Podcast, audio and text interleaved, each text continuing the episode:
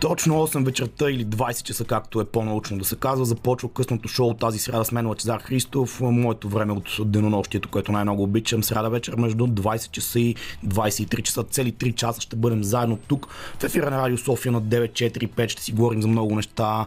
Предния звезден тандем тук в радиото доста добре ме обяви, така че аз нямам много тайни, които да ви издам така като за начало на предаването, но това, което мога да ви обещая е, че ще слушаме много хубава музика, ще си говорим за всичко най-актуално, което се случи през изминалата една седмица. Вие може да се включите също. А, започваме музикално сет Ширан. Радио София. Късното шоу с Лъчезар Христов.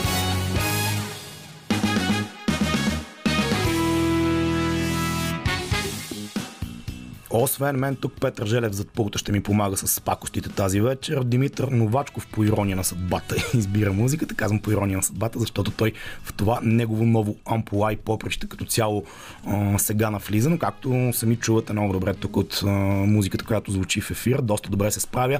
Емили Санде слушахме само буквално преди последните няколко минути. Аз съм леко прегракнал, между другото, както може би всички много добре усещат, защото направих изключителната глупост през уикенда да ида на матч от българското футболно първенство. Той пък по ирония на съдбата също се оказа един доста качествен двубой, като за начало на пролетния кръг на родната, не знам в момента как се казва, първа лига, FBET лига или както и е заглавието в момента. Локомотив София ЦСКА тук съвсем на метри от радиото на националния стадион в неделя направих един много приятен двубой, който завърши при резултат един на един. И аз така малко по тинейджърски се върнах в, назад в годините и повиках леко така развълнувано.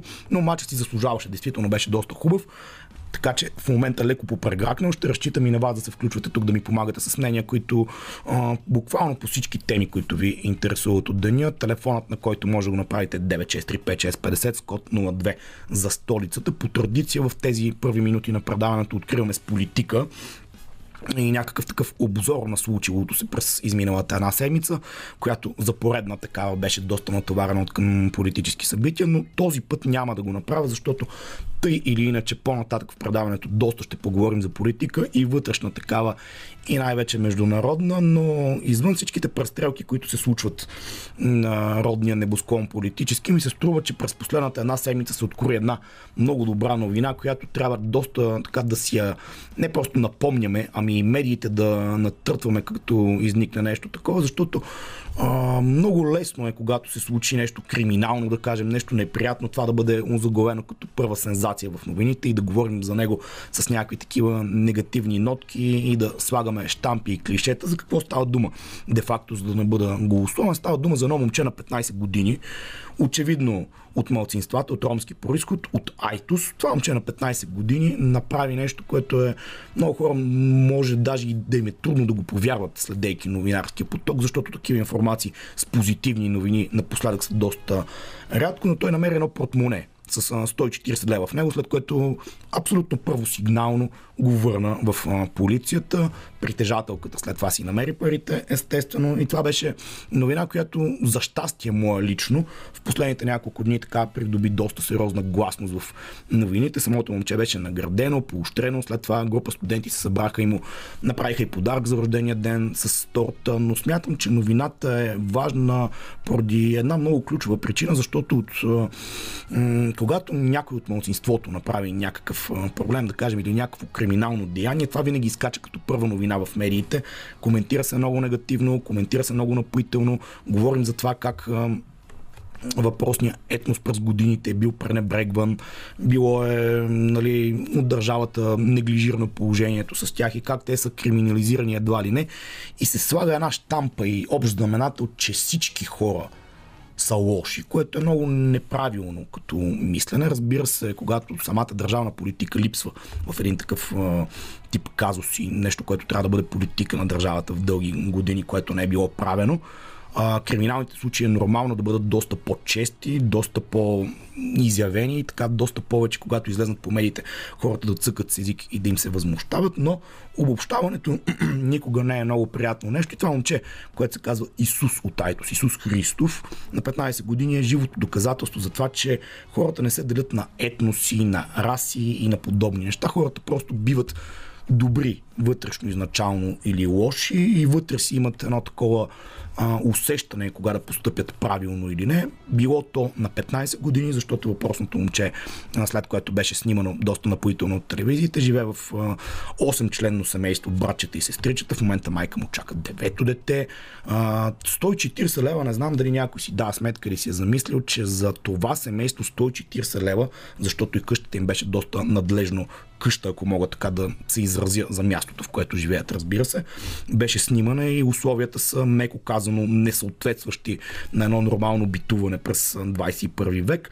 Та 140 лева за това семейство биха били не, нещо много голямо. Примерно, ако за мен и за вас така да си говорим право в очите, сигурно това би се равнявало на някакви хиляди левове, които много хора, не знам сега по медиите, аз лесно е да кажа, тук би и аз бих ги върнал, ама не знам ако падне едно портмоне пред всеки един от вас, така ходите си и го виждате и вътре има някаква крупна сума пари, дали първоначалната реакция няма да бъде ами тези пари няма ли да ги употребя по някакъв доста по-рентабилен за мен начин и да си купя нещо, което сега в момента съм си го намислил, иначе спестявам за него и така нататък. Това момче на 15 години, живеещо в абсолютна мизерия, можем направо да си го кажем, не се е замислило и ги е върнало тези пари на полицията, което сега не знам, не смятам, че това е хубав пример да бъде даван, защото добрите примери много често липсват от българските телевизионни канали, от новините, от големите медии, сигурно и от радията. Общо взето винаги се залага на нещо, което може да бъде по-скандално.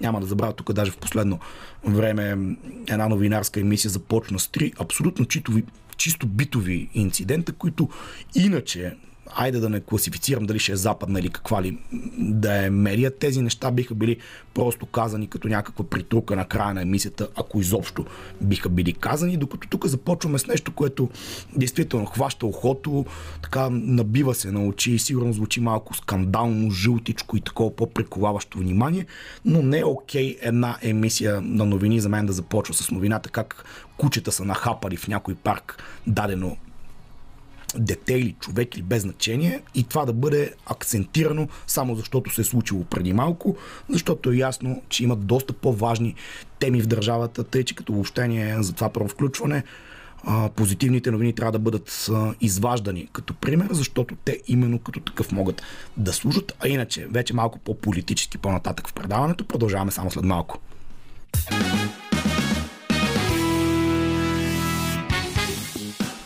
Майкъл Джексън беше това, както сами всички най-вероятно сте познали. Песента Бет от едноимения албум от 1987 година, ако не ме лъжа паметта една изключителна класика тук в ефира на Радио София на 945, късното шоу с мен Лачезар Христов, Петър Желев, зад пулта музиката прекрасна, избира Димитър Новачков. Заедно ще бъдем още вече не чак но, точно 3 часа, малко по-малко. До 23 часа вие също може да се включвате с всичко, което ви вълнува, занимава в днешната среда или малкия петък, както разбрахте от водещите на предното предаване, доста правилно го упоменаха. Да, малкия петък е среда един доста купунджийски ден през годините превърнал се в нещо като класика в софийски, не само софийски, разбира се, градски фолклор. Сега за политическите събития от последната една седмица, колкото и да не ми се иска да ги разнищвам, защото не знам, сега сме 16 февруари, не знам дали ви прави впечатление на мен, но откакто стартира тази нова година, ми се струва, че са изминали не месец и половина, а поне пет такива, в които има нон-стоп някакво ексклюзивно събитие през деня,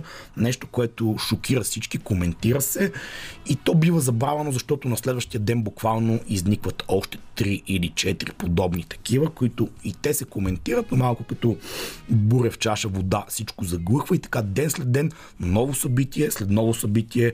Последната една седмица ми е буквално трудно да направя бърза рекапитулация от миналата среда, какво се случи. Първо миналата среда тук започнахме с коментар за това, че премиера Кирил Петков, поне по мои лични спомени, за първ път в най-новата ни история, може би не само най-новата ни, като цяло в историята на а, България като парламентарна република, български премьер беше привикан в прокуратурата, където той надълго на широко даде ни обяснения, даде ни списък с 19 имена, които, забележете, бил ги намерил чрез Google, който е също много симпатичен факт. Премиера да намира имена чрез Google и да ги дава на а, такъв специализиран орган като Българската прокуратура, след което в петък той допълни още едно име към този списък и станаха 20 имената, като името не кое да е беше това на главния прокурор Иван Гешев, същата тази прокуратура, която като следствие от разговора с премиера трябва да разследва тези имена. Т.е. Гешев сам би трябвало да се разследва сам себе си, което наистина не знам кой как си го представя,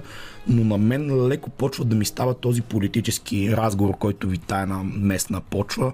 Малко бутафорен, малко като за реалити шоу, а не като за сериозна политика и като за да допълна действително това нещо. Сега в последните няколко дни Всъщност вчера, не последните няколко дни, вчера бившия политик, евродепутат или като какъвто го помните, може би някой от вас като телевизионен водещ, Николай Бареков извади един контрасписък с други 19-20 имена, които сред тях и Кирил Петков, и Есен Василев и други хора, които са свързани с сегашното ръководство на държавата, така да го наречем. Те попадат в него, като прокуратура, обаче там беше доста по-бързичка спрямо от сигнала на Киро Петков от миналата седмица. Тя каза, че веднага се захваща да ги разследва тези имена. Естествено, имаше и нови данни, които излезнаха по така да я наречем аферата Барселона Гейт. Там една къща в Барселона, която не се знае изобщо на кого е как е придобита, кой е бил в нея. Бойко Борисов, бившия премьер, чието име най-често и най-така настоятелно се свързва неговото име с тази къща. Веднага направи един лайф от централата на ГЕРБ, където даде пресконференция, ако можем да наречем пресконференция нещо, което се случва пред една камера на неговия пиар. Буквално това има го като снимка в и тя е доста така също напоително въртяща се в социалните мрежи, където той прави изявление пред медиите в кавички, където медиите всъщност са двама човека с камера в партийната централа на ГЕРБ, където той каза, че не е имал къща в Барселона, няма да има и така нататък. Изобщо нищо като негово име не се свързва с това нещо. Нещо, което обаче беше опровергано от Испанската прокуратура, която направи един доста подробен на доклад на цялата афера и целият гейт, в който този доклад се казва поне на три пъти, че неговото име е свързано и то е свързано с а, така различни имена, които под неговата, как да кажем, шапка, може би, имат нещо общо с тази къща и всичко това те първа трябва да бъде разследвано, но те испанците добре са си свършили хората работата на тяхна територия, каквото са направили е направено, разследването е завършено и доклада е изпратен, познайте къде, в България на българската прокуратура, която дали ще се задейства чак толкова бързо и дали изобщо това и представлява някакъв такъв интерес. И разбира се, традиционната медийна, как да наречем, точка или опорка тече вече в определени медии, как всичко това са български политически казуси, така да ги наречем, които идеята има е да разчистват сметки, каквото и това да означава, на местно политическо ниво. На фона на всичко това, новината може би от днешния ден е задаващите се доста протести, които са фиксирани вече и анонсирани за този уикенд, 19 и 20 февруари, различни браншови организации така са заявили намерението си за протест, не съгласни с финансовите параметри, които са заложени в новия бюджет през 2022 година, който беше гласуван на първочетене миналата седмица от правителството. И пожарникарите и синдиката към МВР също заявиха, че такъв протест ще бъде през уикенда и в двата дни, в събота и неделя тук в София. От правителството коментираха нещо като контракоментар, че много голяма част от тези протести са, как да го наречем, политически ангажирани. Има политически фигури от бившите управляващи, които са се заели с организацията на тях. Включително някои казаха, че доста криминално проявени лица проявяват, така да наречем, интерес към участие в тези протести. Някои от тях също бяха свързани с купуване на гласове от предните избори, които бяха в средата на месец ноември.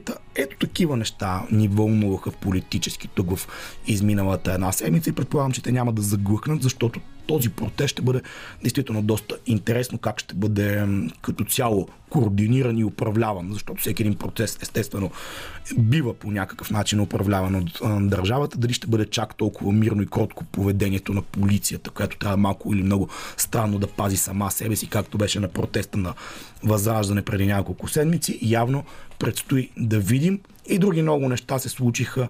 За тях ще говорим след малко. Ще си поговорим и за Олимпиадата, където се развихраха едни много сериозни допинг скандали с много неприятен привкус, бих казал, защото едно момиче на 15 години беше съвсем ни как да кажа, на никакво място беше нейното а, име въвлечено в този скандал, но всичко това си има своя ред сега по такъв канален продължаваме тук с още музика.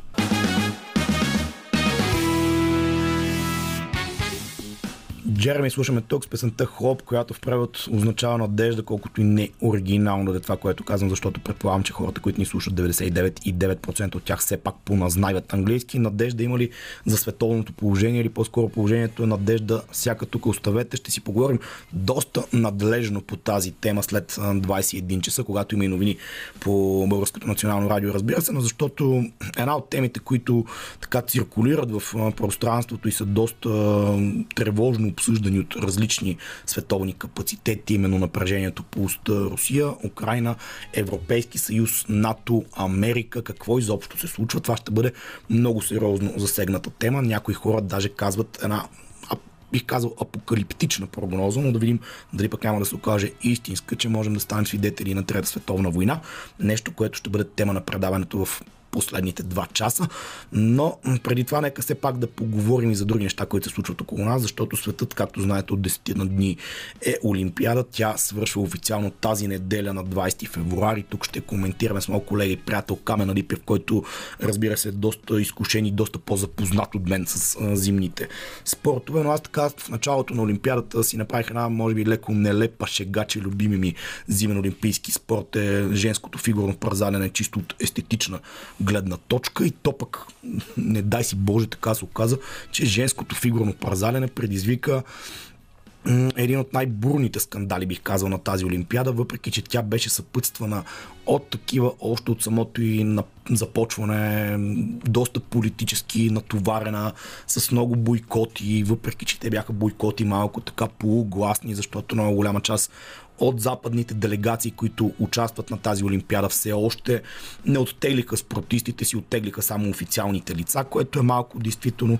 по-моему, лицемерно положение и така лицемерно поведение, какво означава ако бойкотираш нещо или го бойкотираш до край, като оттеглиш цялата си делегация, барабар с всичките спортисти, или просто като оттеглиш едни дипломати, ти де-факто участваш в тази олимпиада, спортистите си печелят съответните медали, но да не задълбавам на геополитическа тема, която така или иначе доста съпътства а, Олимпийските игри, които в момента се провеждат в Пекин. Най-голямата новина от последните няколко дни е на 15 годишно момиче, казва се Камила Валиева, която целият случай, ако мога да го обобща буквално в няколко изречения, в края на месец декември на първенството на Русия, което тя печели безпроблемно е хваната с забранена субстанция. Не мога да сега в момента да цитирам препарата, но е забранен като цяло от Международния олимпийски комитет. От Руската федерация не забраняват да участва. На международно ниво получава някаква забрана, която тя обжалва и печели обжалването. В крайна сметка след първото и състезание за Руския олимпийски комитет на отборната надпревара е хваната с същата субстанция, която е така отчетена в края на месец декември. Съдът, след многобройните жалби от Международния олимпийски комитет и от Световната фигурна асоциация, съдът обаче присъди, че тя може да се яви на състезанието при жените, защото там, забележете, презумпцията е следната. Не защото тя е невинна, не защото не е употребила нищо, Просто защото момичето е на 15 години и като не просто непълнолетно, направо малолетно, не носи отговорност за това, което е извършила и за това, което е приела, което съвсем логично, разбира се. И тук темата е много по-дълга за какви състезателки като възраст могат да се явяват на дадена Олимпиада. Това също беше повдигнато. Най-вероятно на следващата ще бъдат до 18 години ще бъде вдигнат Прага, но като цяло в момента сме изправени пред един доста сериозен казус, който мисля, че дори надвишава спортния. Как ако тя, защото това го декларираха от Международния олимпийски комитет, евентуално спечели някакъв медал, тук не е много трудно да предположим, че това ще се случи при положение, че днес изигра а, кратката програма при жените и тя спечели съвсем убедително. Тоест медала няма да е просто еди какъв си, най-вероятно ще бъде златен. Това означава, че никакви медали няма да бъдат присъдени на нито една от другите състезателки, които се наредат до нея а, на подиума, което не просто е меко казано нечестно, ами един такъв странен казус, който не знам точно как ще бъде разрешен. Малко по-късно за спорт ще поговорим също и относно изказването на Джокович. Помните, той също се превърна в неко, бих казал, даже геополитическа фигура, не просто спорт. На първо него интервю пред BBC след а, недопускането му на Australian Open в началото на месец януари, но преди това слушаме още малко музика, след което само за малко ще си поговорим преди да чуем и новините в 21 часа по Българското национално радио.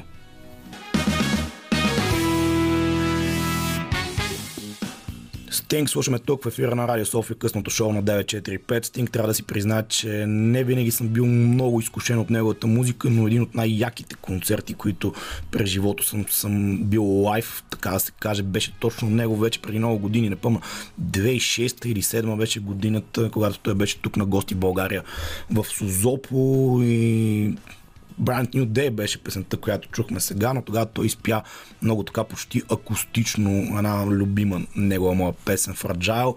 И точно тогава, когато песента не знам дали се сещате за текста, че там едни сълзи падат от небето и от звездите. И точно тогава на Цузопол заваля един супер приятен летен дъжд, което до някъде допринесе дори чисто метафорично за атмосферата на това събитие, така че Стинг безспорно дори само заради този концерт ще си остане един мой личен сантимент в музикално отношение. Ние тук няма да губим повече време. Само след малко, знаете, в 21 часа следват новините по Българското национално радио. Загаднах ви вече. Във втория част на предаването ще си говорим както за вътрешна политика, така до някъде да погледнем първите 100 дни не са минали още на правителството. Те много и от хората не им ги дават, така да се каже, защото сега не искам да изпадам в някакви такива дефиниции и да казвам кои какви тролове са в нета, но в общи линии това, което наблюдавам, откакто е заработило това правителство, са едни непрестанни заяждания за вратовръзката на Кирил Петков, за това кой къде си държи химикалката или как си е закопчал сакото и прочие такива неща, така че не ги жалят много, много новото правителство, но да погледнем какво направиха те за а, този период, откакто минаха изборите средата на месеца на ноември, след което ще си говорим действително за геополитика. Много тревожни гласове се чуват, че едва ли не някакъв апокалипсис сега както имаше един такъв филм, се задава. Дали всичко това ще бъде валидно, ще си поговорим след 21 часа, но аз този първи час на предаването искам да го заговоря с нещо, да го заговоря, не просто ми да го затворя първия час, с нещо до някъде забавно, до някъде куриозно, до някъде всеки сам може да прецени. Защото тук в тази държава, както знаете, всеки сам си преценя за абсолютно всичко, но мисля, че само в България може да си купиш 10 литра минерална вода, и вътре да има супер яка ракия. Един случай от Пловдив, миналия петък, точно като за петък, финал, за тапка на седмицата. А най-забавното е, че беше заснет един клиент, който не просто си е купил 10 литра минерална вода, в която е намерил ракия, ами мине, не мине 5-10 минути по-късно, той се връща и си купил още две такива по 10 литровки, да ги кажем. Тоест за 4 лева беше оповестено, че струва 10 литра, 10 литра ръке, той за 12 си е купил около 30. Как тази ръке вече е попаднала в магазина? Защо? Какво се е случило и се е обръкало? Изобщо той самия как е надушил, че това е минерална вода а, не е минерална вода, ракия, просто си остава една мистерия, но смятам, че между двете събития има някаква много явна корелация и тя доста добре описва, характеризира и като цяло иллюстрира изминалата политическа седмица. Явно един повдивчанин поне е бил доволен от това, което му се случило, така че с тази ведра мисъл на здраве за него, разбира се. Завършваме първия част на предаването. Тук късното шоу продължава много ударно и след 21 часа. И така, след като чухме новините по Българското национално радио в 21 часа тук, смело в късното шоу влизаме в втория час. Той ще бъде доста богат и напоителен от към политически теми, които така ли иначе ни съпътстват периодично всеки дневно, бих казал. Дори ще си поговорим за политиката по света и у нас, най-вече по света, но в подробности за какво и не е реч, само след малко с моят събеседник Тончо Краевски, един доста известен млад български политолог, чисто музикално започваме с Coldplay. Радио София.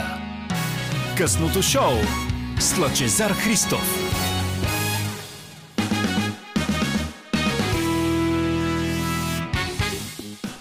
Точно 18 минути изминават след 21 часа. Чухме и новините по Българското национално радио. Естествено, доста хубава музика, която винаги е гарнитура тук в предаването. И сега, без да губя повече време в предисловия, директно казвам здравей. Позволявам си да говоря на ти, между другото, защото с политологът Тончо Кравски друг път сме правили разговори тук в ефира, основно на изборите. Така започна политическия сезон, буквално с един наш анализ. И сега до някъде ще го продължим, въпреки че основната тема, която ще бъде като такава на разговор ще бъде геополитиката и случващото се в световен план. Но здравей, надявам се, намирам те в добро здраве. Как си? Здравей, да, слава Богу, всичко е наред, добро здраве, няма COVID, ми дано отминава. Той аз така леко съм пресипнал. Тук някой да не се притеснява и за мен. Попрегракнах тези дни от много викане по различни събития, но да не разказвам наистина. Вече човек ако кихне или е прегракнал, трябва да обяснява, че не е болен. Е, то реално погледнато от две години е така. Не е, не е нещо да, ново, както се е казва. Да. Но добре да започнем с някои штрихи на вътрешно-политическия пейзаж. Ние си говорихме и с теб тогава, а, в, в, буквално не на вечерието ми на самите избори. Деня какво предстои, възможна ли е коалиция.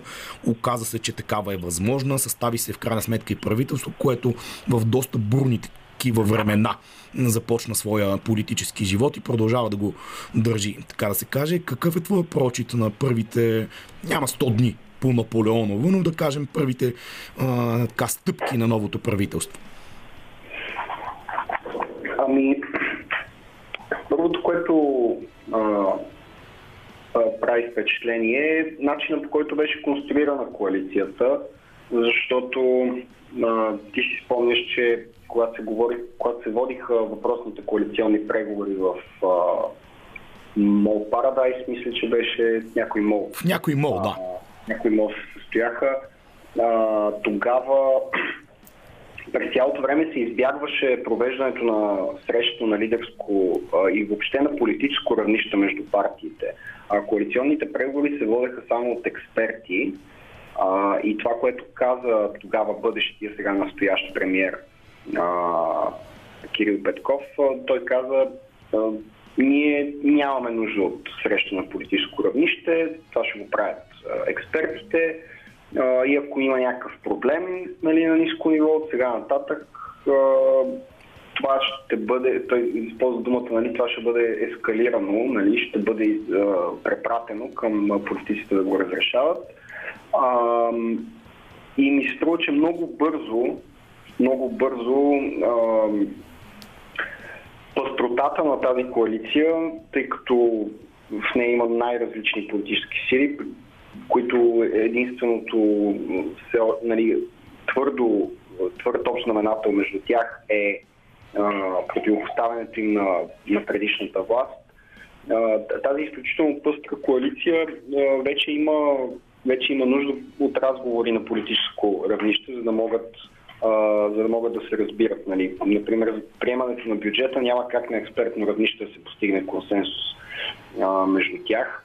И малко или много, както и да са си го представили мандатоносителите, ще им се, ще им се наложи а, да се държат като все повече и повече течение на времето, като класическа коалиция, а не като а, такъв а, оригинален тип коалиция, който те се опитаха да, да създадат. Да просто реалността ги притиска и ще ги притиска все повече с течение на времето да се държат, за да запазят целостта на тази конструкция, да се държат като класическа а, коалиция, което спомняш, това се избягваше, нали, дори като, дори като термин, защото беше прието, че това носи негативна конотация да се говори за коалиции. Това в България не, не се ползва с престиж заради предишни заради предишни беди.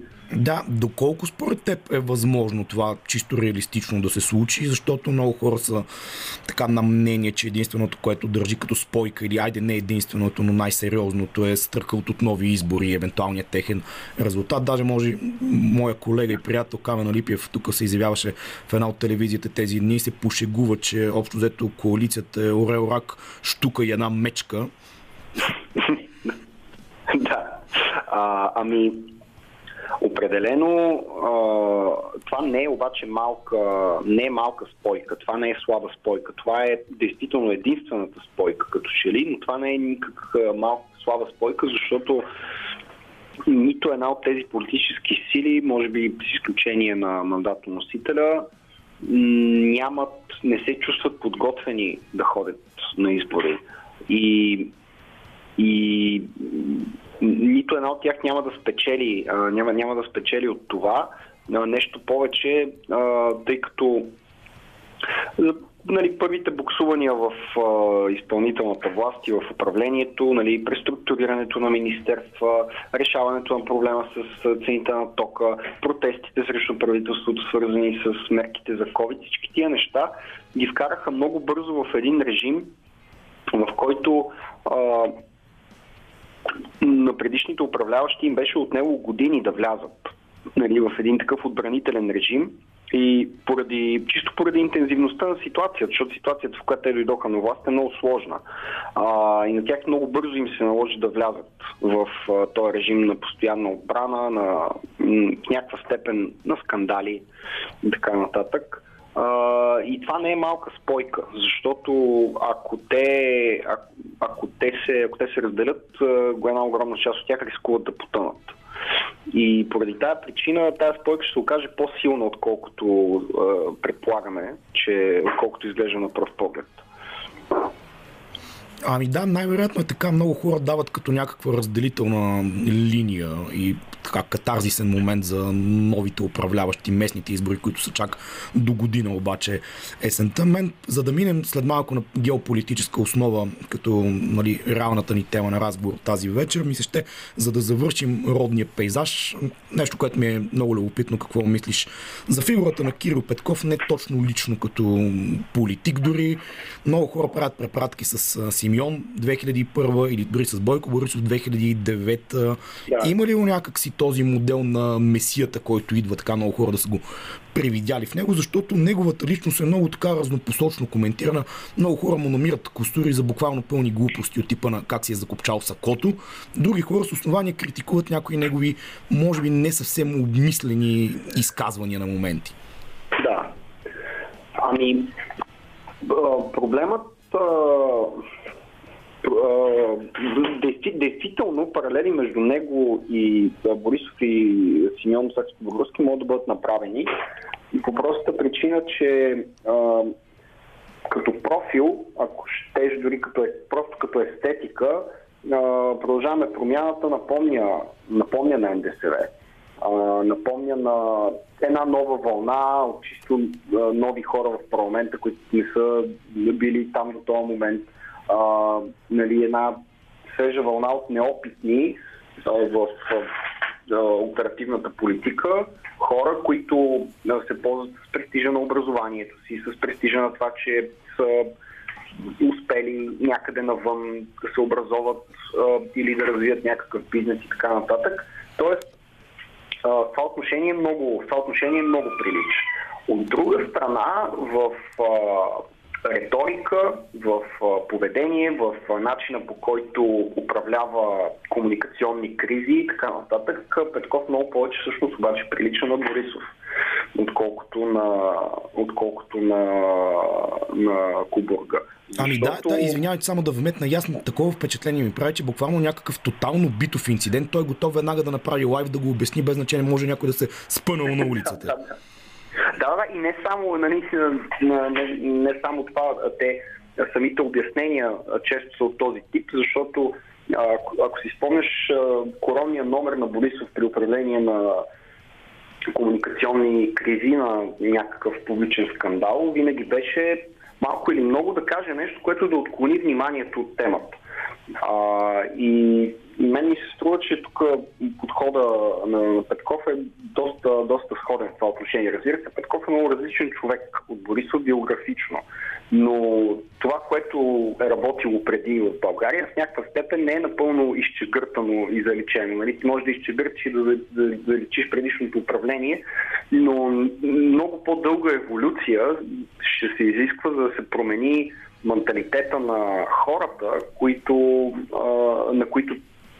как да кажа, политическата харизма и, и комуникационните трикове на Борисов хващаха дикиш. Тоест, менталитета на хората не, е еволюирал толкова много. А не е еволюирал толкова. Хората са се променили действително за това десетилетие. Нали, влязло е някакво абсолютно ново поколение хора, които гласуват. А, едно поколение е малко или много изчезнало а, и така нататък. Нали, структурата се е променила, тия хора вече имат други доходи, друго образование, друг светоглед и така нататък, но в много базовите си политически инстинкти аз съм скептик дали българите се променили толкова драматично. И в това отношение, а, да, Петков има, има а, а, освоил е или, или ги има по принцип нали, част от а, табиетите, да го наречем, на, на Борисов и то, това, това е причината да, да се справя, защото те, някои от кризите, някои от, от скандалите, които се случват от началото на, от началото на времето ни с назначения, а, с а, управлението на проблема с цените, с факта, че излизат хора да протестират срещу тях много рано в, а, в техния мандат. Е, те малко имаха а... такъв мал шанс ли е, какво? Не знам, да попаднат в такова време, където е, имат един куп това... кризи на главата. Аз това казах и по-рано, то просто ситуацията е толкова ускорена, нали, е толкова е акселерирана а, самата историческа ситуация, че те в рамките на, на месеци влязоха в а, един такъв интензитет на управление, в който беше поставен геп години след като вече бяха дошли на власт. Тоест тук стоте дни, първата година и така нататък въобще, въобще не могат да разчитат на такова спокойствие. Да, тази тема трудно можем да я изчерпаме. Сигурно ще продължим в някое предаване по-нататък. Нека да видим как се развиват и нещата и управлението, нали има и такъв модерен термин на кризите. Само да загатнем за това, което ще поговорим след малко и това ще бъде тема следващия час буквално на предаването. Геополитиката, много хора така, и западни анализатори, даже вътрешни такива казват, че едва ли не сме на прага на Трета световна война. Това ще ни е напоително темата в следващите минути, но така съвсем накратко, ако можем да загатнем като акцент за нашите слушатели те да останат с нас да ни слушат. Смяташ ли, че тази прогноза не е малко смела и драматична или пък си е съвсем реална? Ами, а, сега не бива да се всява на излишна излишна паника и да се правят драматични прогнози, но не бива и да се подценява ситуация. Тук, за да наченем отдалеч темата, ще цитирам Хенри Кисинджер, който казва за Първата и за Втората световна война следното, следното нещо. Причината за, избухването на първата е, че в участниците, в великите сили има твърде много военна стратегия, военна подготовка. Нали, по военному всички са подготвени, но има твърде малко и твърде слаба дипломация.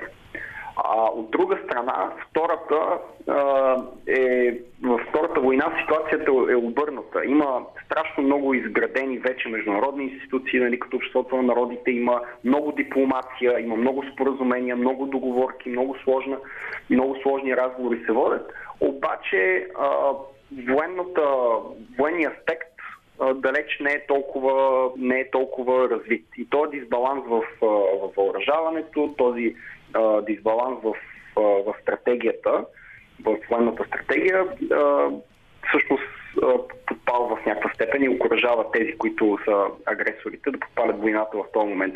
Тоест, в едната ситуация твърде много дипломация, твърде малко военна стратегия, а, в, другата, в другата ситуация твърде много военна стратегия и недостатъчно дипломация. Аз мисля, че ние се намираме по-скоро в а, а, ситуация на доста военна стратегия, а, и много, много, много слаба комуникация между, аз... между страните. Да, аз ти предлагам точно тук да направим една пауза, след което тази тема ще разнищим във всичките посоки с Тончо да. Краевски тук, но преди това още малко музика тук в ефира на Радио София.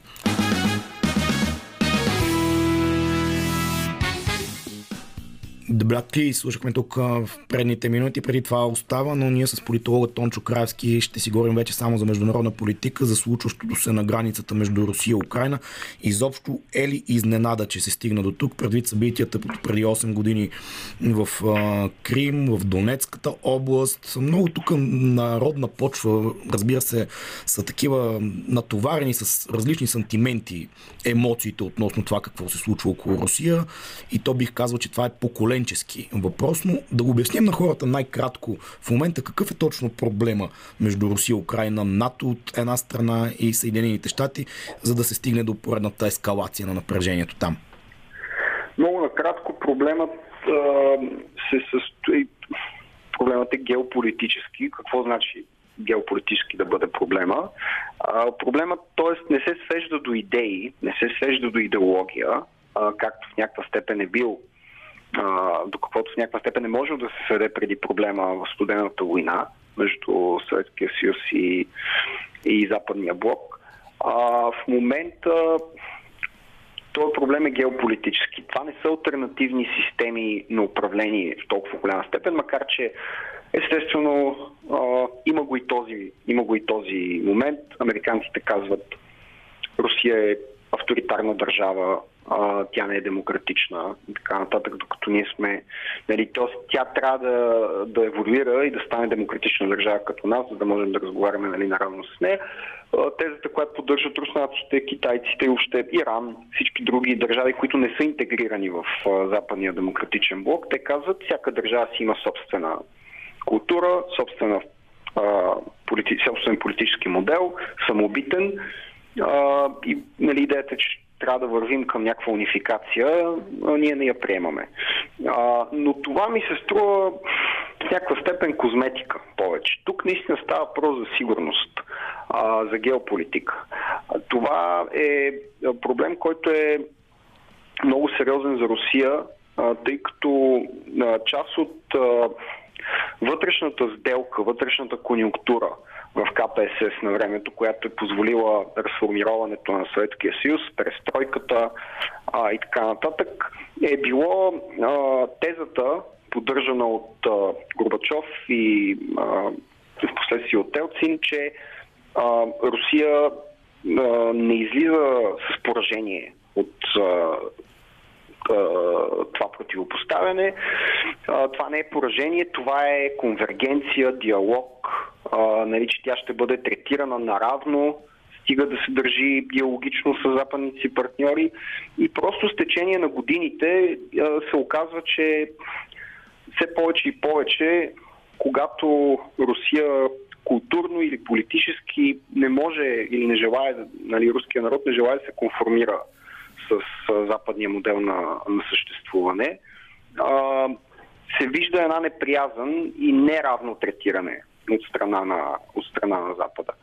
А, и съответно тези, а, тези кръгове в а, тези хора в Русия, въобще, които а, не са били поначало, са, до, не са подхождали поначало с доверие към перестройката и към отварянето към Запада, се чувстват а, оправдани в момента в съмненията си и това е със сигурност по, по-популярната теза. По-популярната теза в момента в Русия е, че а, Русия е била подведена и е била излъгана, защото много, много отдавна и е било още в самото начало на този процес на конвергенция е било обещано, че НАТО няма да се разширява на изток. Именно, Тоест, че да. НАТО няма да стъпва на нейните граници. Аз това щях да попитам формалният повод за този конфликт в момента, който тече и не е ясно как ще приключи, е членството евентуално такова на Украина в НАТО или руснаците просто си разчитат на това, което е определен факт, че има много големи области в Украина,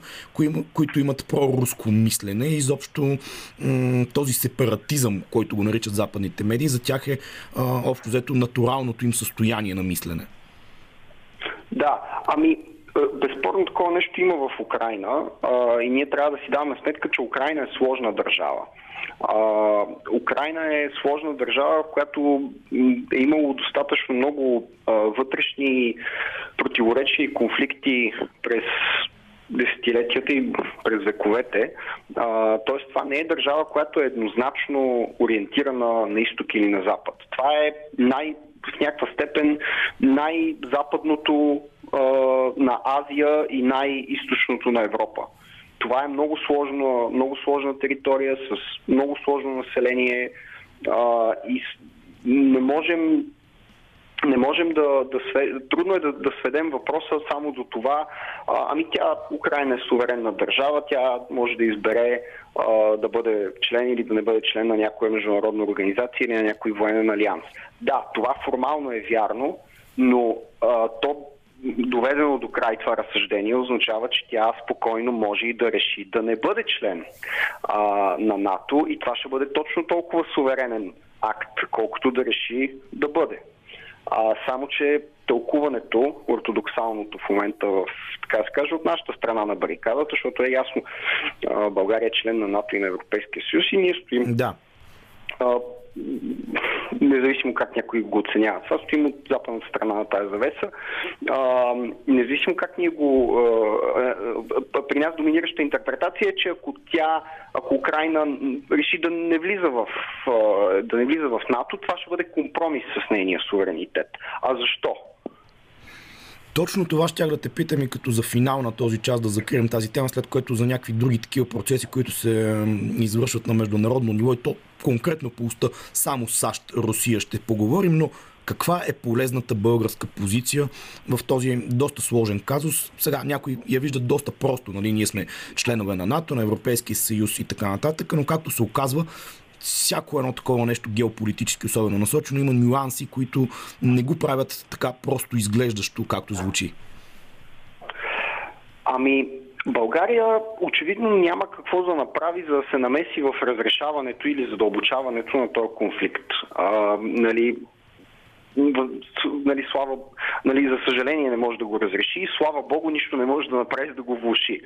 А, но, но, а, трябва да си има предвид, че две неща. Нали, първо, България е просто така разположена в а, много голяма нали, източноевропейска държава, балканска държава, а, с излъз на Черно море, където сега американците ще търсят паритет, както казват нали, с Русия и така нататък. Тоест България се намира на чувствително място, където ако има военни действия, те ще бъдат в близост до нас.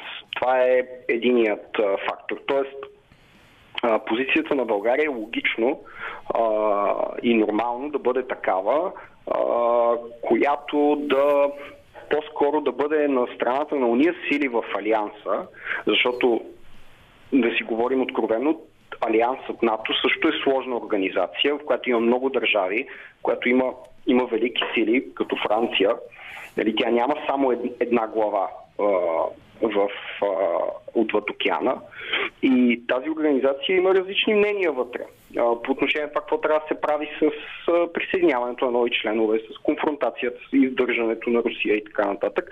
И логично позицията на България е да бъде по-близка сякаш до тази на Франция. Тоест повече ориентирана към диалог и към а, това да се капитализира възможността за медиация. Разбира се, Франция да, това, е голяма държава е и тя може да бъде медиатор. Това е много важно нещо, което го казваш. Въпрос е дали ние сме в позиция изобщо да изказваме някакво мнение или сме си свикнали общо взето да си мълчим и да е, видиме на къде ще се наклонят везните. Да, това исках да кажа. Ние не сме в позиция е, нали, да бъдем чак някакъв медиатор е, в тази ситуация, както е както казах, Франция, но България е в позиция да се погрижи за други свои интереси, например, във връзка с този а, конфликт.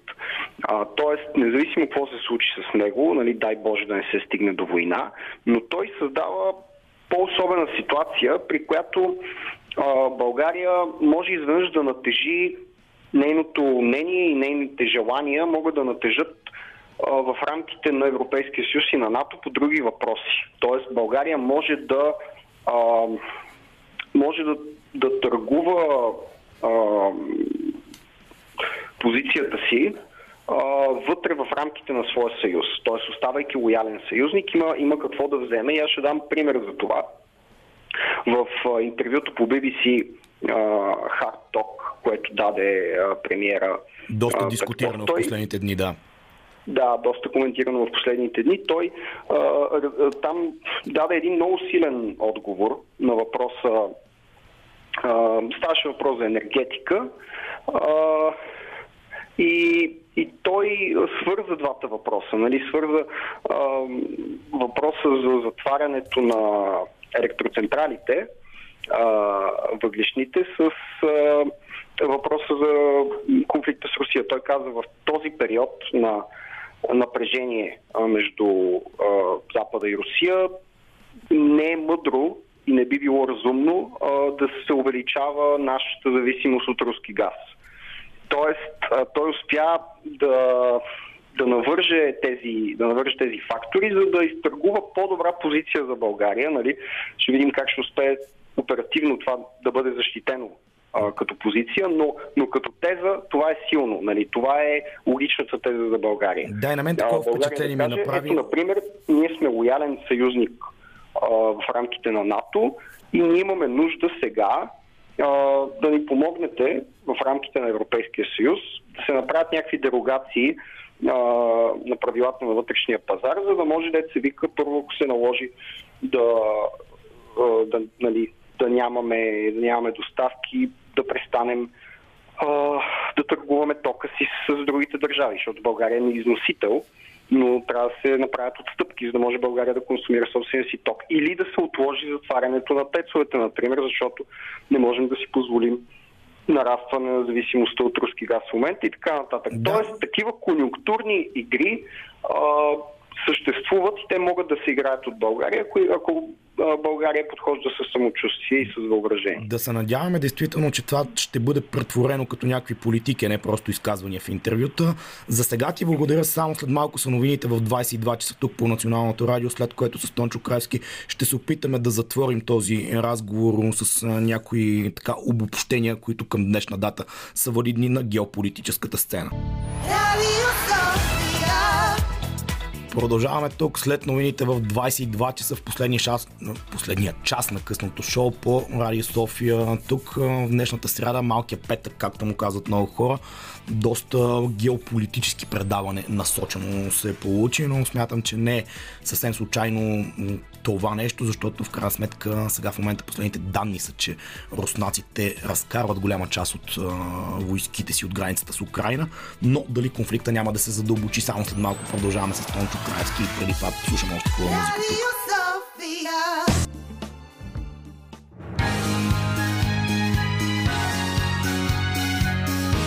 Радио София.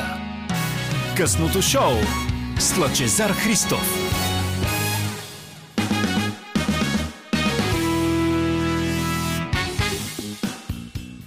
И така съвсем официално вече влизаме в последния част на късното шоу, както чухте с мен. Не само Петър Желев, тук звукорежисьор Димитър Новачков избира музиката, цял екип работим за вас по късно време. Робин Тик слушахме чисто музикално в изминалите няколко минути. Сега с политолога Тончо Краевски ще направим последен финален сегмент от нашия разговор, въпреки че със сигурност много неща още има да се кажат по всички тези теми, които засегнахме тази вечер и няма как да ни стигне времето и за още две предавания, но в крайна сметка ме ми се ще последно да погледнем нещата от малко по-друг ъгъл, а именно настроенията и изобщо положението, в което в момента се намират Съединените щати и Русия на геополитическата карта. Много неща се изприказваха след като Джо Байден преди година и нещо стана президент на щатите. Смяташ ли, че позицията на САЩ спрямо Русия по някакъв начин се промени с идването на Байден, защото много хора леко го иронизират него с едни такива заявления, които дава така доста напористо по медиите, които нямат много съответствие май с това, което реално като политика върши до момента или само на мен така ми изглежда.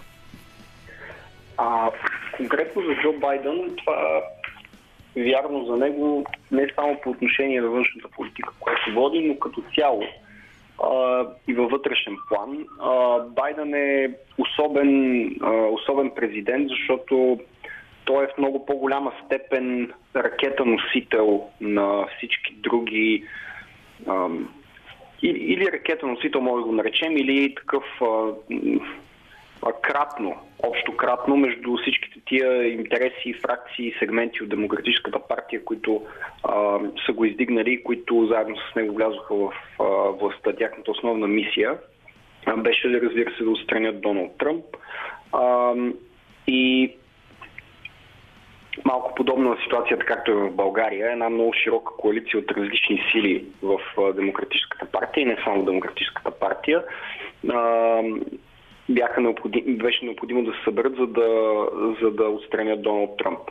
А, Байден е в момента много по-радикален президент, отколкото би бил, ако беше станал президент преди 10 или 20 години, когато нали, беше и по-млад и ситуацията беше друга в момента той не може много-много да говори съдържателно, защото когато говориш съдържателно, рискуваш да обидиш едни или други а, или нали, да, да засегнеш едни или други от много сложната констелация интереси, които сте издигнали а, на власт.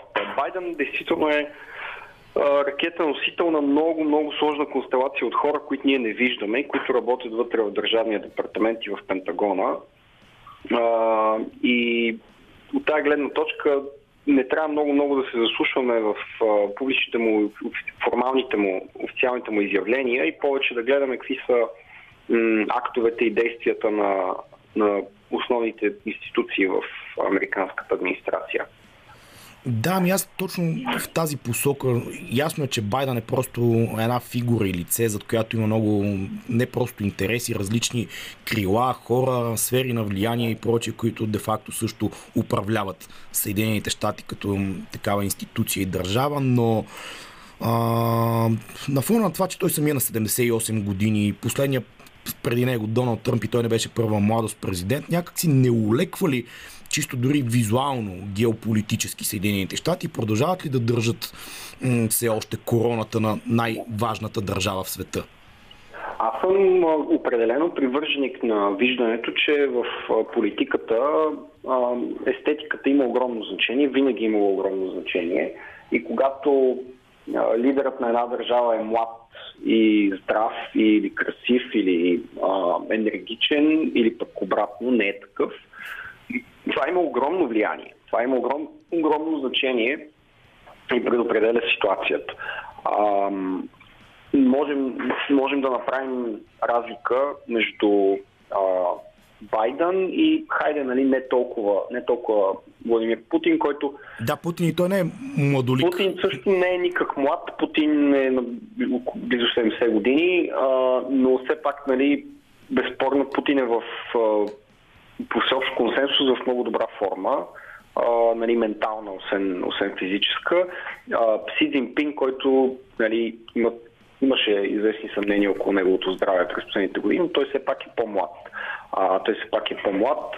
А, и това нещо има, има своето значение. Това нещо има своето значение, защото а, когато Америка трябва да заеме определена геополитическа позиция, да окаже натиск някъде, да отиде на война някъде. Доверието в личността на президента винаги е било много важно.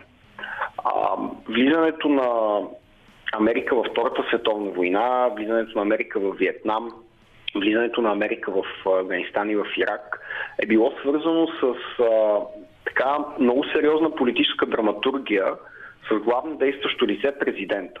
Президента в Америка е този човек, който може да убеди американския народ, който по принцип, противно на а, така наложилото се популярно схващане, американския народ изобщо не изгаря от желание да воюва навън, не изгаря от желание да се меси в делата на другите народи и а, се чувства винаги малко или много зорлем вкаран в такива, в такива ситуации. Да, не случайно всяка една от всичките тези войни, които ти изброяваш, винаги е била съпътствана с много вътрешни протести, които се разгарят в щатите. Точно така. Винаги, винаги е имало много сериозна вътрешна опозиция срещу всяка една война в Америка и това не е само от последно време, това не е само след това не е само връзка с Афганистан, не е само връзка с Виетнам, това е било много, много преди това и в включването и в Първата война е такова. Америка е а, все пак държава, която е построена върху обещанието нали, което е дадено на едни хора емигранти от Европа, че там са отишли да строят нов свят. Нали? И хората, най-вече един нормален човек, как си представя нов свят, преди всичко си представя свят, в който няма война. А, защото това е било действителността в Европа винаги. И, а, и винаги е била по-популярна в Америка идеята за и в някаква степен за изолационизъм, за самобитност, за затваряне и гледане навътре. И то, извинявай, а... само да вметна, кажи речи, общо взето проследявайки историята на Америка, която не е чак толкова трудно човек да я проследи, защото все пак е и нова държава, то така или иначе е било валидно някъде, може би, до Първата световна война, когато влизат в а, всички конфликти и след това стават мега силата, която са и до днес. Да, валидно е до първата технически и втората вече наистина ги прави тая международна сила, която почва да поема ангажименти по целия свят, защото след Първата война те още не са толкова ангажирани със света в резултат от нея. Но, но чисто прецедентът със сигурност е Първата световна. Ами добре, за да затворим темата и така последни неща да си кажем за този разговор, който със сигурност ще бъде с продължение, защото нещата няма как да поприключат, както се казва, е сега.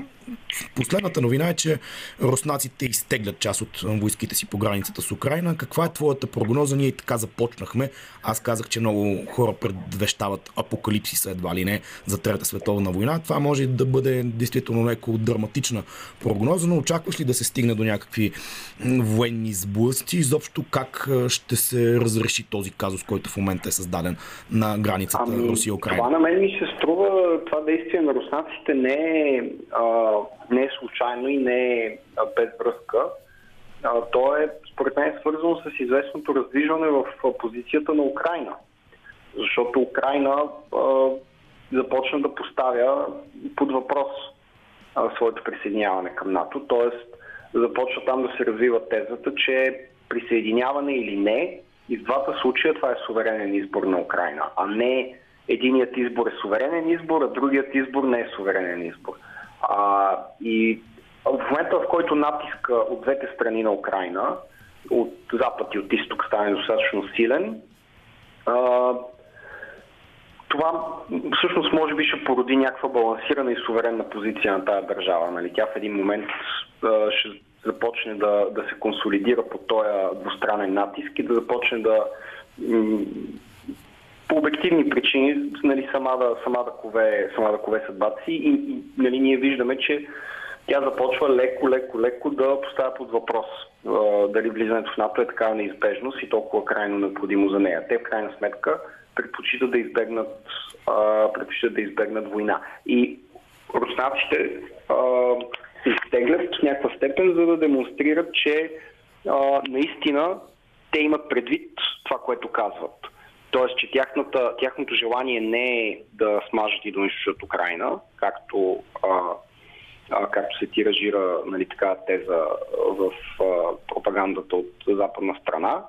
А, напротив, те искат да покажат, че те имат предвид пунктуално, буквално всичко, което казват публично. Тоест, те искат гаранции за сигурността на Русия, че НАТО няма да се намира, НАТО няма да присъства по границите на Руската федерация. И това е цената, на която война винаги може да бъде избегната. това е много важно, защото а, в, а, когато ескалираше напрежението и от страна на Държавния департамент започнаха да се, така да се пускат малко или много провокативни информации в публичното пространство. Имаше една пресконференция, на която говорител на Държавния департамент излезе и каза ми, ние знаем, че руснаците се готвят да проведат операция под фалшив флаг и така нататък. И един журналист от Associated Press, а, който е с опит, с авторитет, нали, както и медията му, така и той самия, що е възрастен, това, което той каза, той пита, добре, но къде са доказателствата? Всъщност имате ли така? И това е информация, която американ, нали, нашите служби са разсекретили. Той казва, да, можем ли да я видим? Нали, освен вие да я обявявате на брифинг, а, нали, в България си имаме шега нали, за брифингите, да, да. На които се обявяват разни неща. Освен това, че вие го декларирате, можем ли да видим доказателства, защото ние помним много неща. Помним как Кабул нямаше да падне. То хич, не, то хич не е смешно, ма така почне войната и нахуването в Ирак. Точно така. И помним, помним оръжията за масово унищожаване, които уж ги имаше в Ирак, после се оказа, че ги няма. И то кредит на доверие, аз това казах по-рано, личността на президента е много важна. А, ти трябва, защото нито Буш, нито Рузвелт е вкарал а, Америка в такава сериозна война, с някакви много солидни доказателства, че нейния, нейната сигурност е застрашена. А, и в един и в другия случай тези доказателства малко или много са, да не кажа фабрикувани, но силно преувеличени. Личността и харизмата на президента а, политическата драматургия около него е това, което позволява да се консолидира американската нация да излезе, да напусне себе си и да отиде някъде на война. А, това нещо в, в случая го няма, тъй като Байден не е такъв, не е такъв президент. И когато излезе, когато излезе един президент да каже това, много трудно може да му, се, да му се противопоставят. Но тъй като в случая апаратчици от Държавния департамент режисират това нещо, а, техни колеги дипломати, техни а, познати журналисти и така нататък на пресконференциите ги конфронтират. Тоест, зароди се опозиция вътре в Америка, която казва, вие всъщност в момента Америка ескалира ситуацията а, и това, не е, това не, е, не е добре.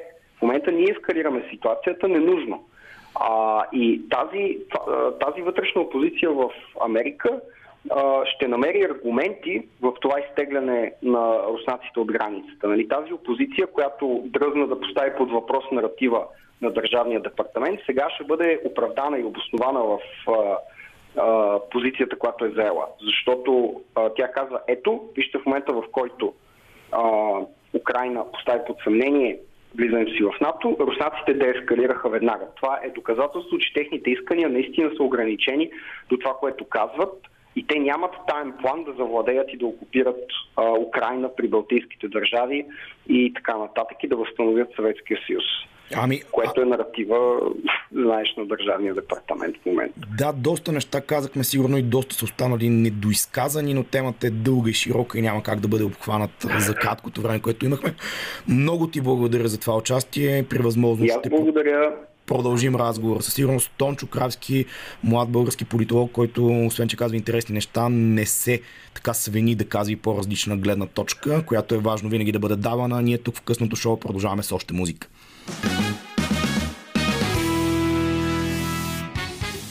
Марун 5 е това, което слушахме в изминалите няколко минути тук в късното шоу по Радио София на 945. Много политика, много геополитика, много неща по Русия, Украина, НАТО, САЩ и така нататък. Вярвам, че все пак казахме някои важни неща, защото това е темата, бих казал, на последните няколко седмици в всякакъв геополитически мащаб, ако щете, въпреки че ние тук традиционно сме си се заровили в нашите вътрешно-политически престрелки и скандали. Все пак, както обещах малко по-рано, към края на предаването ми остана тази пауза от време да кажа нещо и за Новак Джокович, защото това беше също една бих казал, от темите на даже не на спортния свят в началото на годината. Знаете, Новак Джокович по един доста безпредседентен начин беше лишен от участието си в Австралия. Сега тук някои хора могат да кажат, че да, той не се е вакцинирал, сертификата му там, който е предоставил за преболедуван COVID-19 не е бил съвсем валиден както трябва, но в крайна сметка много е неприятно като усещане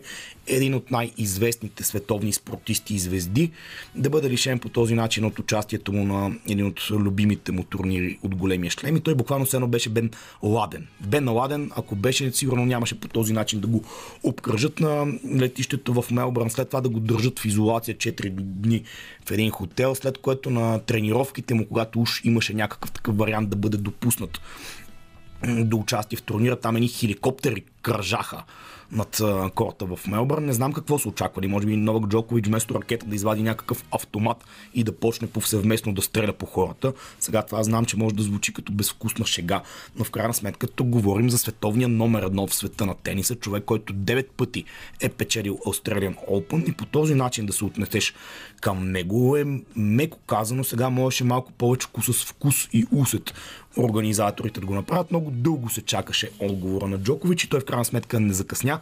Вчера той даде едно такова интервю, в което надълго и на широко обясни, че той не е антиваксър, но като един все пак зрял човек 87 година раждан, на 34 години ще навърши 35 през май, може да прецени и тук не е българското всеки сам си преценя, но може да прецени спрямо това, което са го съветвали целият му екип, който, вярвайте ми, той има доста такъв сериозен екип от лекари и цялостно хора, експерти в областта на спорта, какви неща да приема и защо е преценил, че към момента по-скоро не би се вакцинирал. Това е нещо, което много хора по света и тук в България не биха го направили и не защото са Джокович, просто си имат своите съображения без да агитират не се вакцинирайте.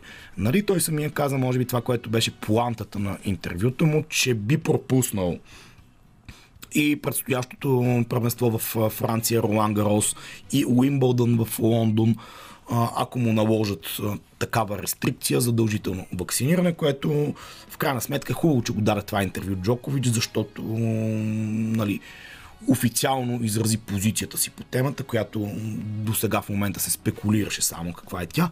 Та той си го каза, че неговата лична позиция по темата, дори не само за COVID-19, е по-важна от някакви титли, които би изпуснал в близките няколко месеца. Даже каза така леко на майтап, че не е гледал финала на Australian Open между Медведев и Надал, но синът му е бил за Надал, което е така доста интересно като факт, имайки предвид, че в момента между тях тече една невероятна конкуренция и мерене, айде да не казвам на какво, кой с колко титли ще завърши в големия шлем. Слушам още малко музика, след което тук ще си кажем чао в днешната сряда вечер на 16 февруари.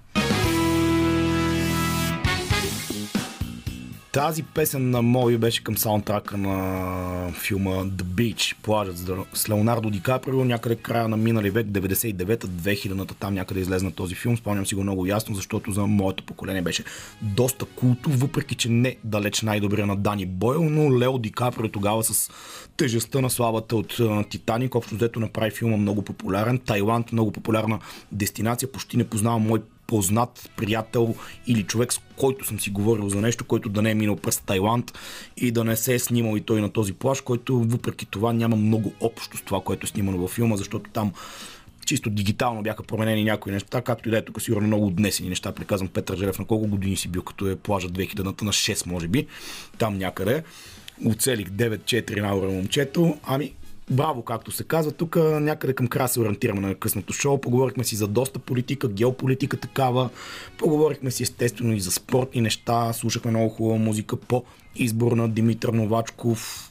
Чухте и Петър Желев. Общо взето това беше целият екип, който работи за вас тази вечер. Аз не съм много по посланията, но доста топлото време навън предполага и за малко по-разчупен социален живот, доколкото го позволяват мерките. Те в крайна сметка все повече почват да подхлабват и да се надяваме, че действително това ще бъде последната вълна на неприятната криза COVID-19, която завладя живота ни в изминалите две години. И както повечето експерти го дават да мине като сезонен грип, в крайна сметка ние малко да се понормализираме и да почнем да пътуваме дали до Тайланд или някой по- близки дестинации тук в а, границите на Европа. Ето с тази ведра мисъл и като пожелание ви го оставам за днешната сряда вечер. Аз бях Лачезар Христов. Ще се чуем другата сряда с доста любопитни теми. Като цяло останете в настроение с хубава музика тук в ефира на Радио София на 945 и така приятна сряда вечер от целия екип. Чао, лека вечер!